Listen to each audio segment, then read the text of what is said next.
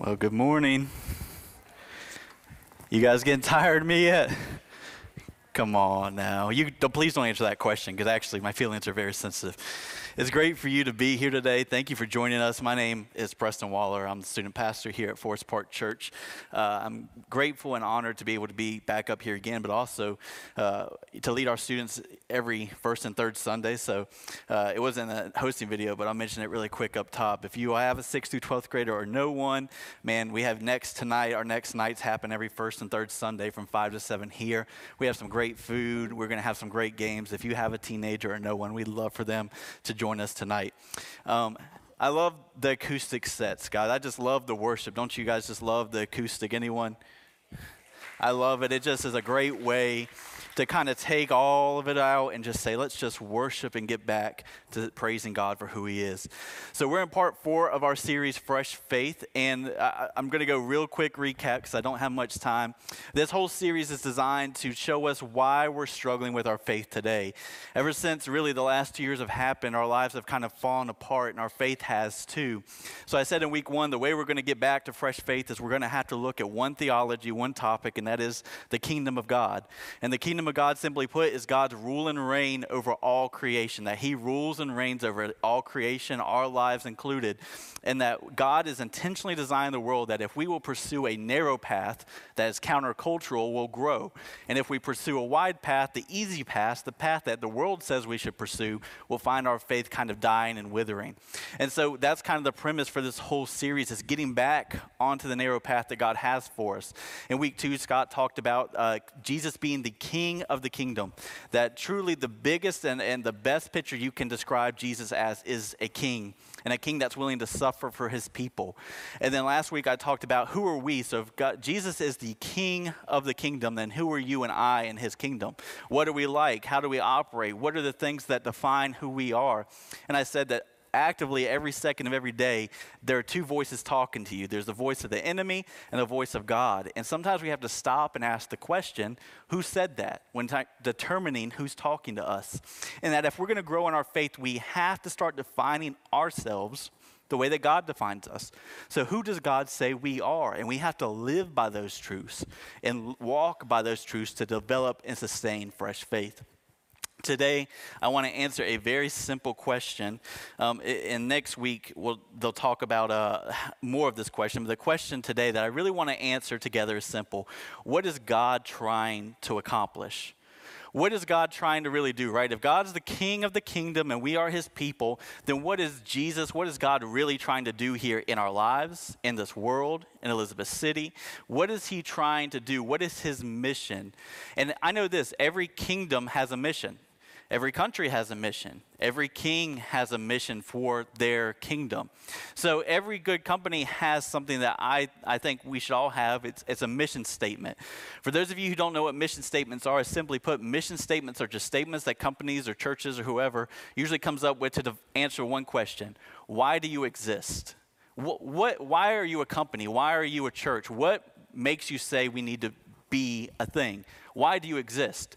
Let me give you just a couple of examples of famous companies and their mission statements. I, I think some of them are funny. Uh, Google's mission statement says, We exist to organize the world's information and make it universally accessible and useful. Walmart's mission statement says, We exist because we save people money so they can live better lives. Now, it's important to, to say the, this is why they say they exist. Now, whether you agree that Walmart's actually main goal is to save you money, you can argue that all you want. But the reality is that is their mission statement that we exist so we can save you money so you can have a better life. Here's two more. Uh, Nike's mission statement says we exist to bring inspiration and innovation to every athlete in the world. And then one I like, the American Red Cross says we exist to prevent and alleviate human suffering in the face of emergencies by mobilizing the power of volunteers and the generosity of donors. So these are statements that say this is why we exist. This is why the American Red Cross is a thing. But one of the things I think you and I uh, need to understand about mission and mission statements in particular is one, mission statements do truly define why a company or organization exists. But more than that, mission statements reflect the heart of the leader. Mission is a reflection of the leader's heart right? So, so we would go back and we would say, okay, American Red Cross say, says they exist to alleviate human suffering through donors and through mobilizing volunteers. That's why they exist. But even more than that, that's a reflection of the CEO and founder's heart. That is a reflection of their passion. That is a reflection of who they are in some degree at the end of the day. That they would say, I wanted to start this thing because I care about alleviating human suffering, or I care about bringing inspiration and innovation to the sports world. Whatever it may be, we have to understand that mission is important because it tells us why we exist and it tells us the heart of the leader behind it. Right here at Forest Park, our mission statement, the one on the big wall that's as you walk into Kid Venture, we exist because we want to help people follow Jesus better one step at a time. That tells you why Forest Park is a church, but more than that, I hope it would tell you that this is the heart that me, Pastor Scott, Lana, everyone on staff has for you for this area, for this world, for this community, that we want to help people follow Jesus better one step at a time. So the question really today is then what is God really trying to accomplish, right? If God has a mission, what is his mission? If God had a mission statement, what would it be? Well, I, I want to say there are three things that God is doing and accomplishing, right? So these are active things that God's doing. He didn't do them at one point, He's no longer doing them. I think that's important for us to know before we dive in today.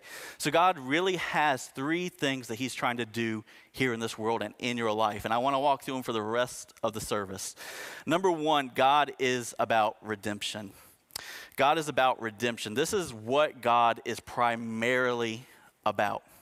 He's primarily about redemption. And if you read the Bible from Genesis to Revelation, you'll realize that the primary story of the Bible is a redemptive story.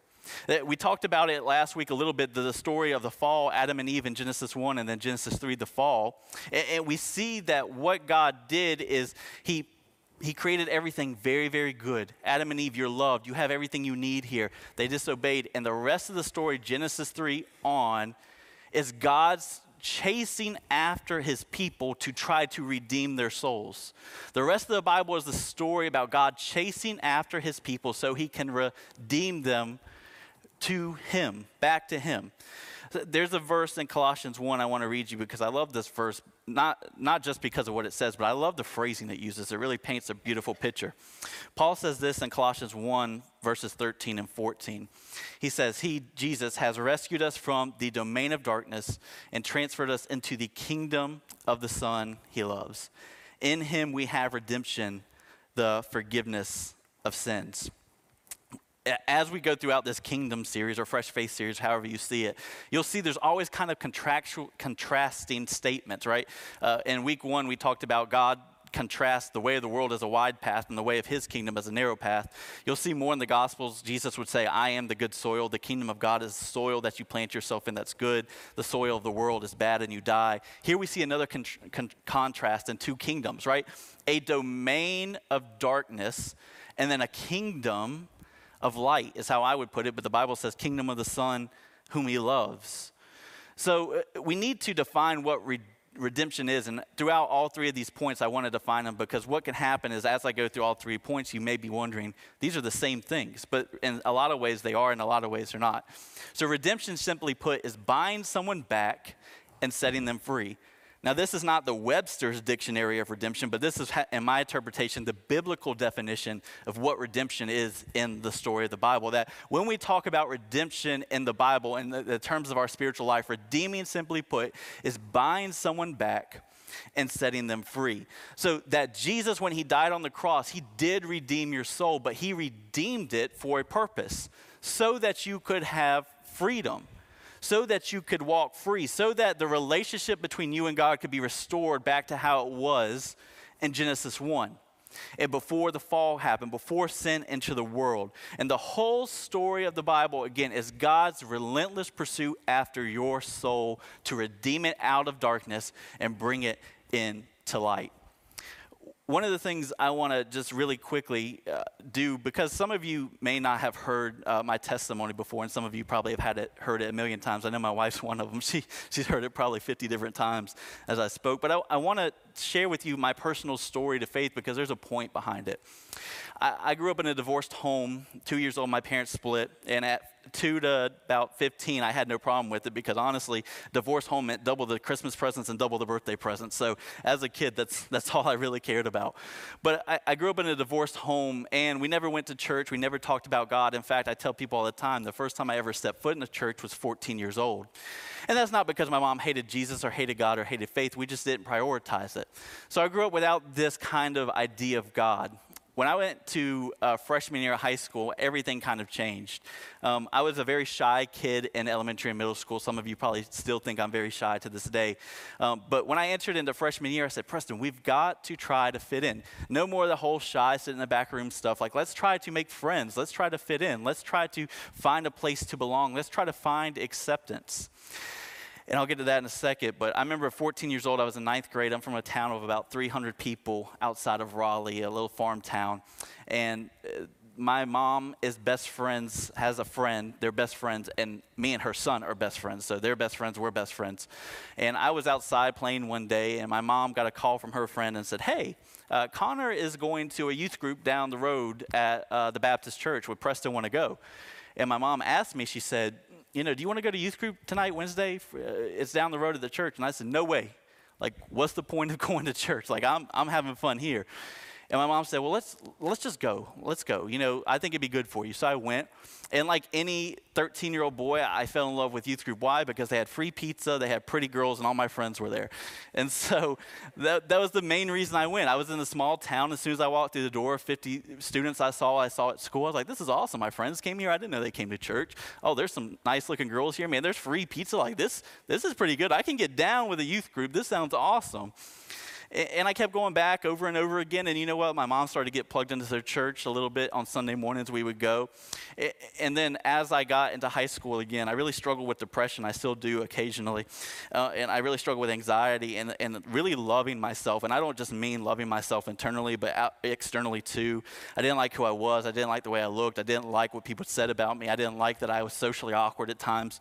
And I really began to suffer and have insecurities. And, and again, that led me to trying to to fit into a group or a crowd of people that was not the best for me. Uh, from about ninth grade until probably halfway through my junior year of high school, for every weekend that there was a weekend, I would go to my friend's house and we'd do the same thing. We'd drink until we can't feel anything, we'd smoke until we can't feel anything. I began using drugs, and I would pass out just about every weekend trying to numb the pain, numb the voices, and kill the insecurities that plagued my mind and plagued my heart because I wanted to be accepted. I wanted to be included. I wanted to be loved. and I really just began to begin, get into a cycle that was not healthy for me as a teenage boy, even while at the same time going to church in a youth group. My church goes to summer camp every year, and they still do it to this day. They always go to the same one. They go to a summer camp at Fort Caswell down in Oak Island. Some of you may know what I'm talking about. And ninth grade year, uh, my youth pastor came to me and said, Hey, you want to go with us to summer camp? I said, What is it? She said, uh, We go to the beach for a week. I said, I'm in. Like this. that was an easy sell. You didn't have to say anything else. All my friends are going to the beach for a week. This is pretty awesome. I went down there, and they, you know how summer camps work. I'm sure some of you, they have worship services every morning and night. The speaker for that week was a pastor by the name of Afshin Ziafat, and he's still a pastor to this day in Texas. He's a fantastic preacher.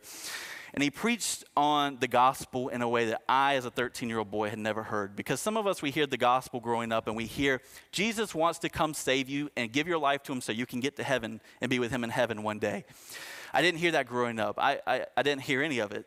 When I went to summer camp, he presented a, a message of faith that I had never heard before he came before everyone and he said jesus has came and died so that the chains that are holding you down could be set free so that you could have freedom from the things that are holding you back, whatever that may be. That you don't have to walk around with insecurities. You don't have to walk around chained down by the things that are plaguing your mind and plaguing your heart. And I remember sitting there and saying, I didn't know that Jesus came so that I could be free here, that I could actually have freedom here. I didn't have to wait till I died. And I was dealing with so much I said, I, I, have to, I have to have this. I'm trying every weekend to numb the pain, and it works for about six hours till I wake up the next morning and it all comes back. It doesn't last. He said, Jesus provides full and everlasting freedom. And he gave an invitation, and I didn't go down mainly because my friends weren't going down. I was still in that stage of, well, I, I feel like I should do this, but my friends are just sitting here, so I, am not going to go. It wasn't until the next summer that Chad Post spoke, uh, another pastor that week, and he gave kind of the same gospel presentation. And at that point, I said, I have to experience freedom because I'm, I'm just dying from depression, dying from addiction, and I need to be set free from these things. So I went down to the altar and take into account that, remember, I didn't grow up in church, so no one taught me the sinner's prayer, no one taught me what to say. I literally got down on the altar, tears in my eyes, and I just repeated the same same phrase over and over again. I just said, Thank you, thank you, thank you, God, thank you. And I gave my life to Jesus that night. And the reason I'm telling you my testimony is because in those moments of that story, I hope you heard that God, in small ways, was drawing me out of darkness and into light. What sense does it make for my mom, who didn't care about church for 14 years of my life, to randomly say, you know what, we're, we're going to get involved in church and you're going to go to youth group? That's God in whispers saying, come, come closer. Come closer. Come seek me. Why did I go back every week? Sure, I went back every week because there were pretty girls and free food, but I went back because in some way God was using that to say, Come back, listen, watch, hear how I'm close to you. I went to summer camp because I was plugged in. I went to summer camp, and God in those services was whispering to me, Listen, pay attention watch what I'm trying to tell you in these moments. See how I'm trying to speak to you. See how I'm trying to draw you out of darkness and into light. And my story, of testimony, and your story too, regardless of what you de- dealt with, is God taking you out of a domain of darkness and putting you into a kingdom of light, putting you into freedom and this is why I want to tell you redemption is all about saving your soul and redeeming your relationship back to God. And God is actively trying to do that in your life, even to this very second. Whether He's saving your soul right now or not, He's saving and redeeming someone's soul across the world right now. And that's the good news of our God. But here's where we struggle with redemption we too often believe that we're being redeemed from darkness and then we go back into another domain of darkness. We don't walk and live in freedom right? God did not redeem you from your addiction to alcohol so that you can be enslaved by legalism and religion. God did not save you from the judgment and insecurities you're feeling so you can walk around angry and judging others. God did not save you from, from your mental health crisis so you could walk into a new addiction. See, that's what we, we do. God saved me from this, but I'm going to go find another domain of darkness to go live in. That's not what God has saved you from. God has saved you from a domain of darkness so that you could have right relationship with Him and live and walk in true freedom. God's first and primary mission is redeeming the souls of His creation. He is passionate about it. He pursues people even when they don't know he's pursuing them. He chases after them in small ways that they don't even notice until they realize years later that God was wooing them and drawing them in those moments. And he does it in an amazing way. And he's doing it right now. And that's the great thing. That's the first thing. God is primarily trying to accomplish the redeeming of our souls. But secondly, God is all about renewal. God is all about renewal. And renewal is very much so the way I could put it is this redeeming is taking the lost and making them found.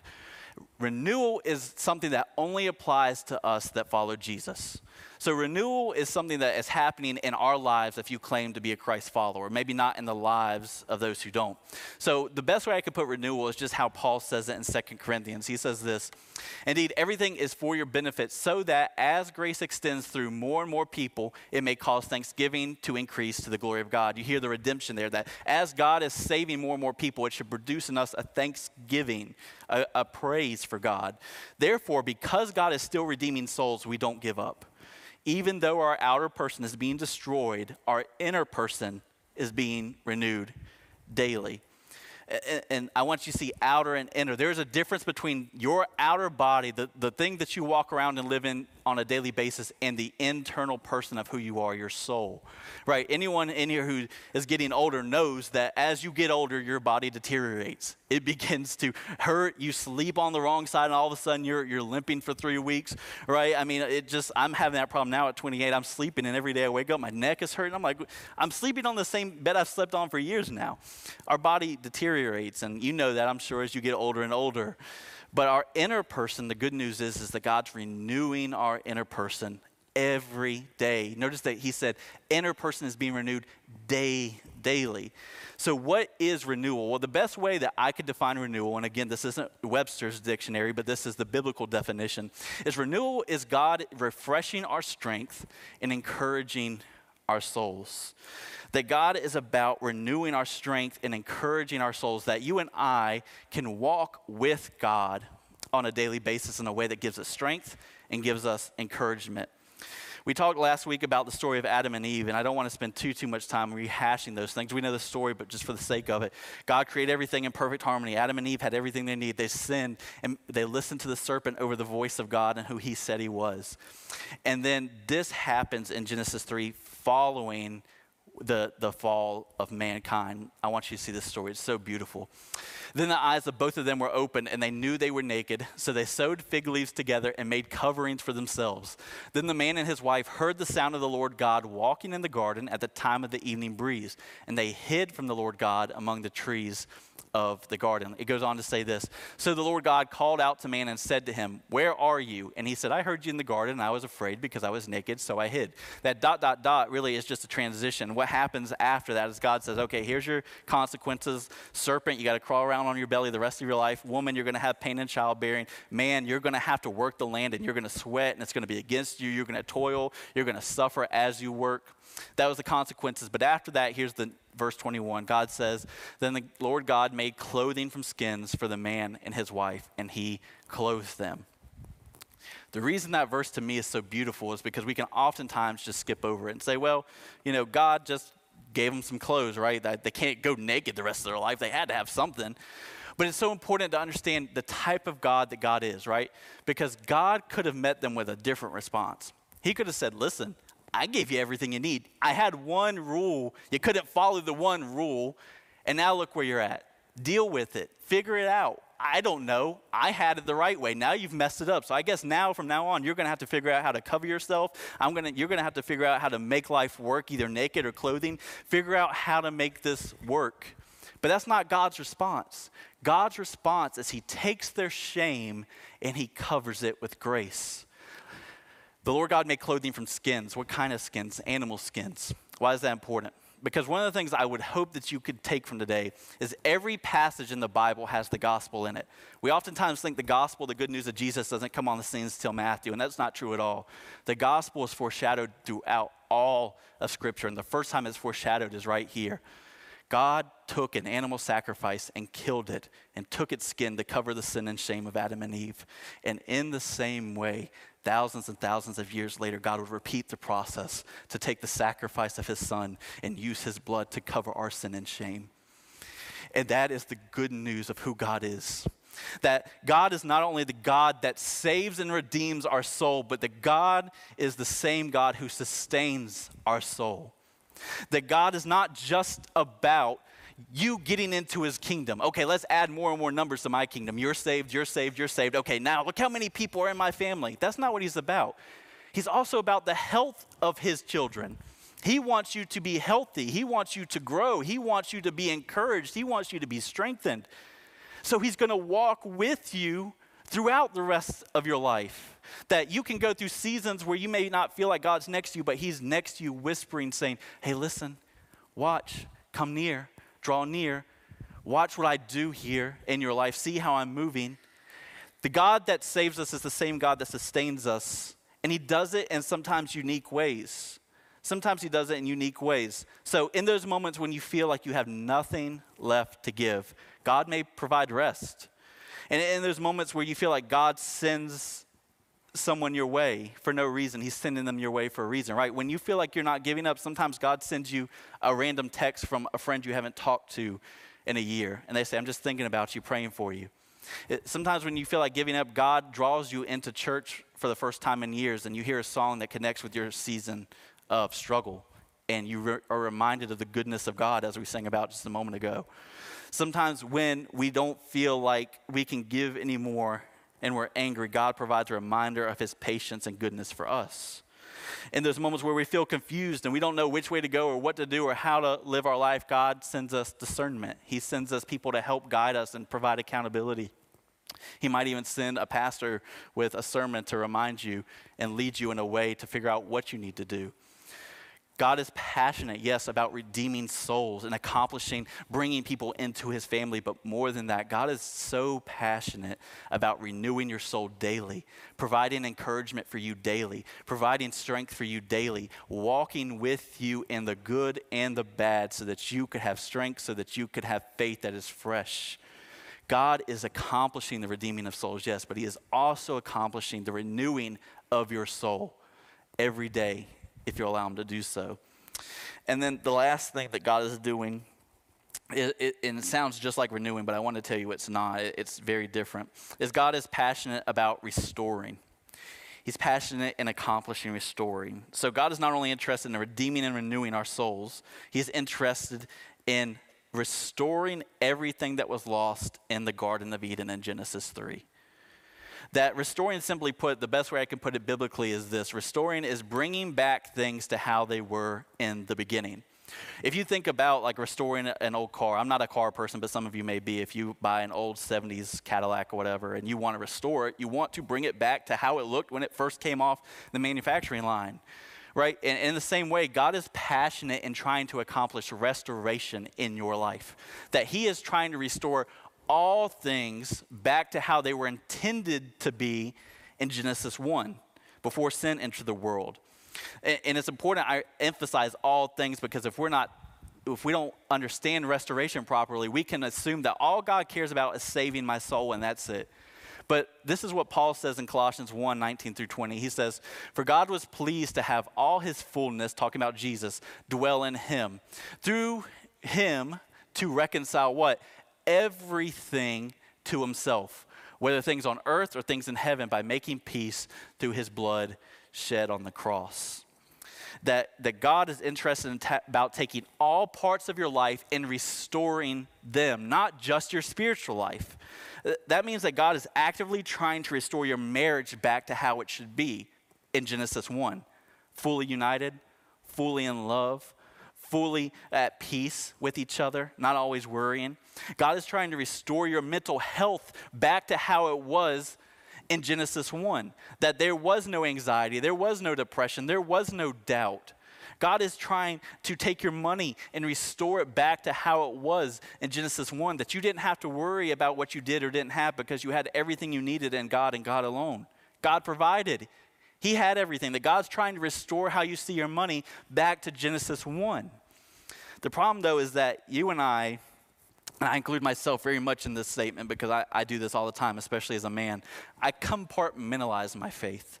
And that big word just means we kind of section up our lives. So if you think about compartmentalization as a, a dresser, right? The top drawer, depending on who you are, I'm just using mine for example. The top drawer of my dresser is where I put my socks and my underwear.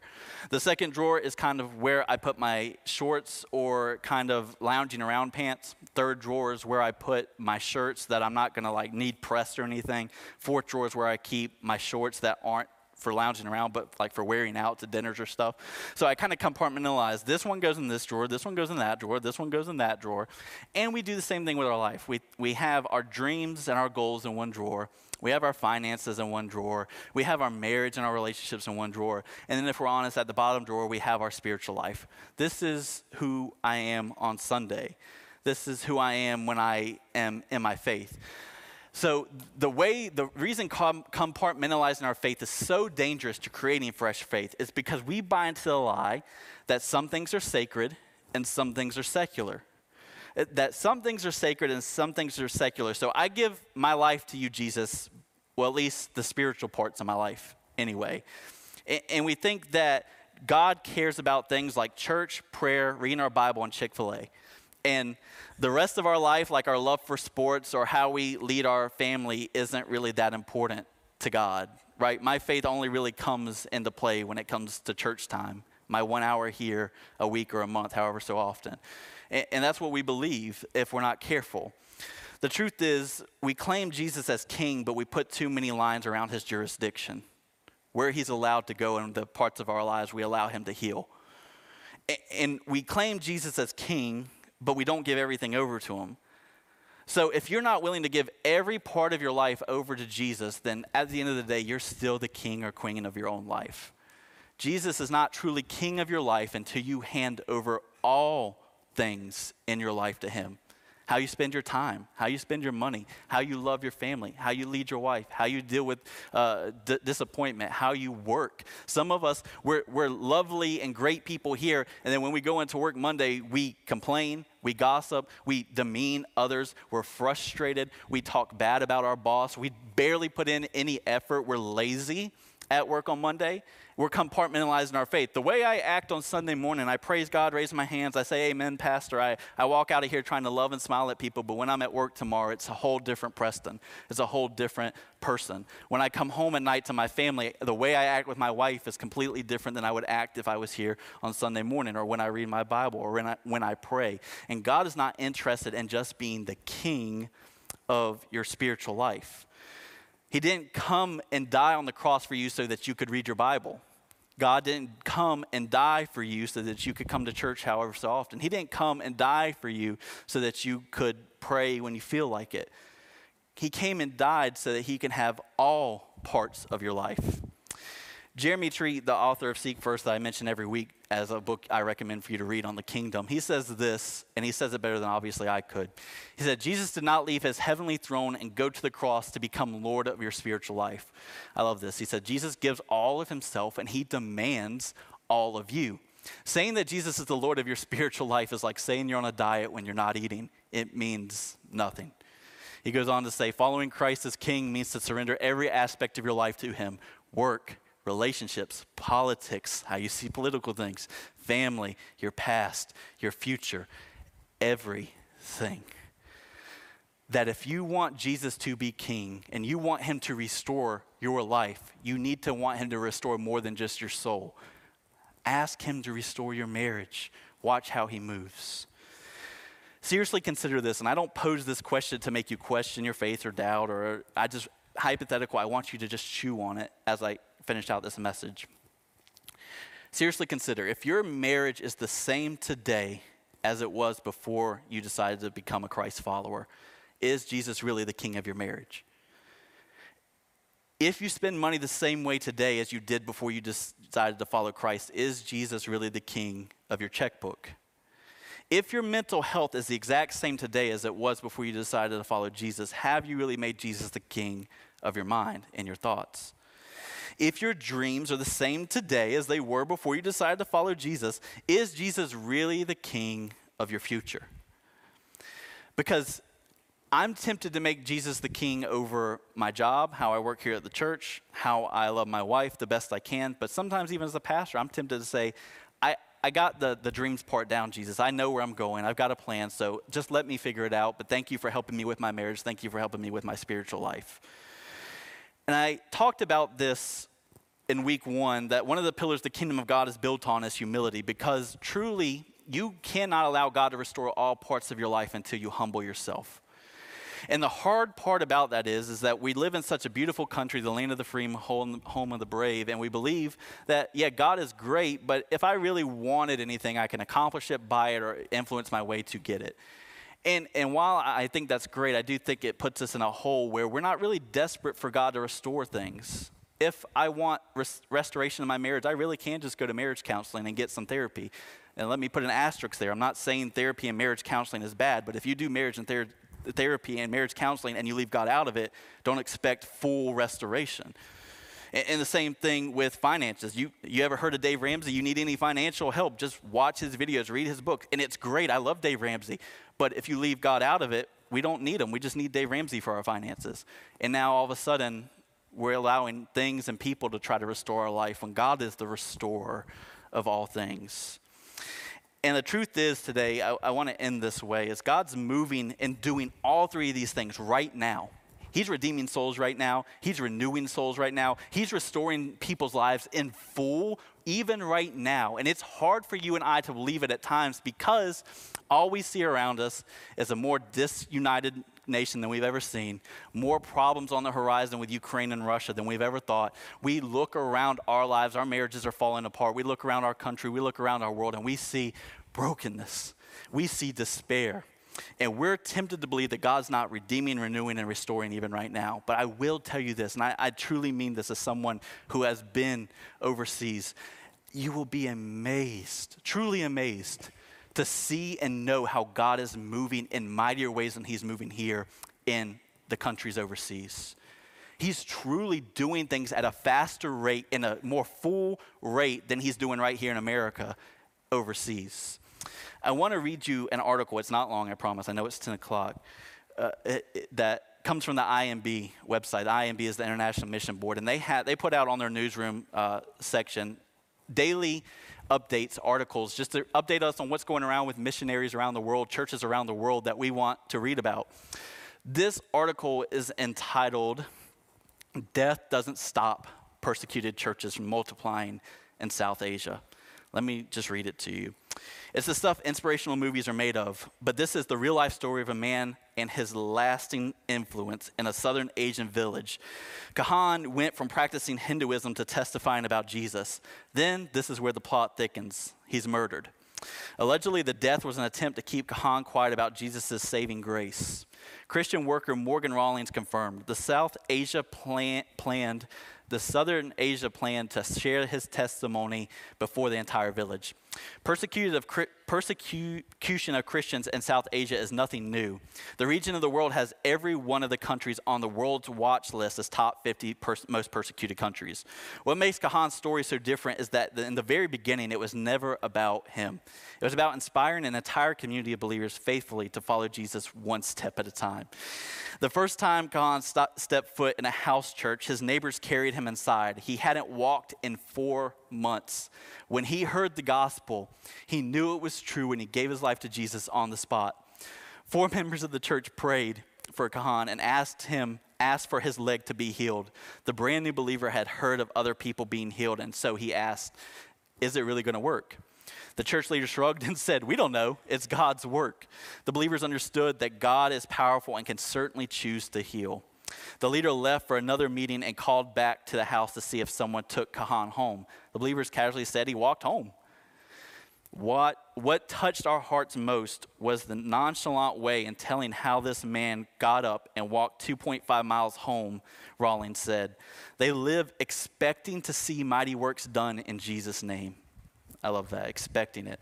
Kahan soon hit the dirt paths, going to all the homes in his villages, telling them about Jesus. In another village, he shared his testimony and helped show a movie about Jesus to 135 people, with 80 on the day praying to receive Christ.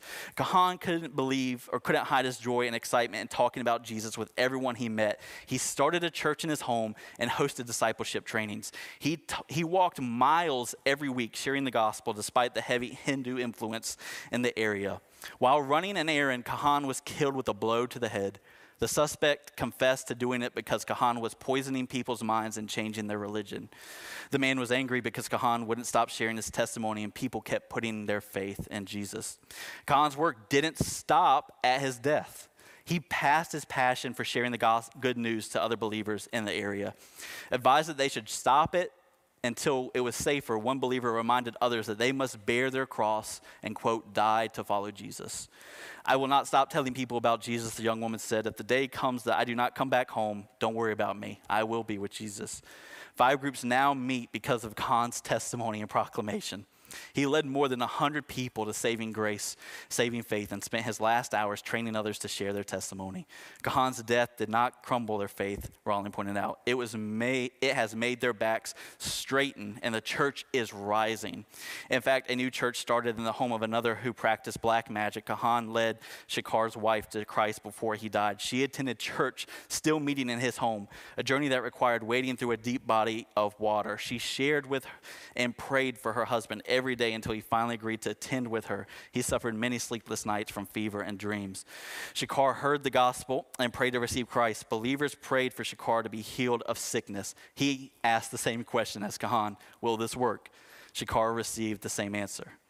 As the couple waded back across the waist deep water to return home, Felt the fever leave, he turned to his wife and said, no longer needed to wade across the water to Kahan's home. He was ready to start a church at their own home. They now host church services and outreach event. Shekar is the same hot coal Kahan was, Rawlings said. He baptized three people just this week. Join us in praying for their family. I hope as you hopefully listen to that story, you see that simply a month ago, someone who was not in the kingdom of light, gave their life to Jesus. And not only did they give their life to Jesus, they experienced miraculous healings. And as they came to saving faith, the church grew. He saved, he, he shared his testimony, and 135 people attended, and 80 gave their life to Christ on the spot. The church is growing. And we're tempted not to believe it's growing because we look around an auditorium and think about what we used to be. I'm not interested in what we used to be. I'm interested in what God's doing right now. And what God's doing right now across the world is redeeming souls, renewing our strength, and restoring all things back to their intended glory. And you are going to be tempted not to believe it. Take your eyes off of this community and put it on the big work of what God's doing across this world, and you will see a desperation for the gospel a love for Jesus to provide because if Jesus doesn't provide, no one else will. There's no medical here, there's no grocery stores here. If God doesn't provide food today, there is no food. God is moving in mighty ways right now. And the mission of God will not be stopped. Nothing can stop God from accomplishing what he wants to accomplish. And next week, what I hope we'll find is how we play a part in helping God do these things in our community. Let's pray. Father, thank you so much for what you're doing, God. Even in this service, in these seconds, whether it's here in this building or whether it's somewhere across the world, God, you are saving and redeeming souls. God, praise to your name for taking me, a little uh, 13 year old punk boy, and saving me from a domain of darkness and putting me into a family where I'm loved and served and accepted just for who I am. God, thank you for the moments that I've walked through terrible seasons and you've been there beside me, renewing, strengthening me, encouraging me, reminding me of how you're with me in the darkest times. God, thank you for the restoration of my life. That you didn't just try to save my soul, but that God, you wanted to make my marriage great. You wanted to make my character great. And God, I fail time and time again, but I know that you're actively, even in these moments, restoring my life back to how it was intended to be in Genesis 1. I pray for all of us in here, God, that as we leave this building, that we, re, we would be reminded of what you're trying to do and that we would allow you to do it in our lives, God. You're going to do it one way or another, but God, I pray that we would humble ourselves and allow you to do it in our life so that we can be light, so that we could be salt. God, I pray for the rest of the day. Bless us as we go and bring us back safely next week. We pray it in your name. Amen. Uh, one thing before you guys go, uh, as you go to KidVenture or as you go to the lobby, I, I want to encourage you to take one of those uh, things off of the windows. We're trying to, again, raise uh, support for 150 students. There are materials that Allison needs. I would hopefully encourage you to, to consider buying some materials and helping with VBS this year.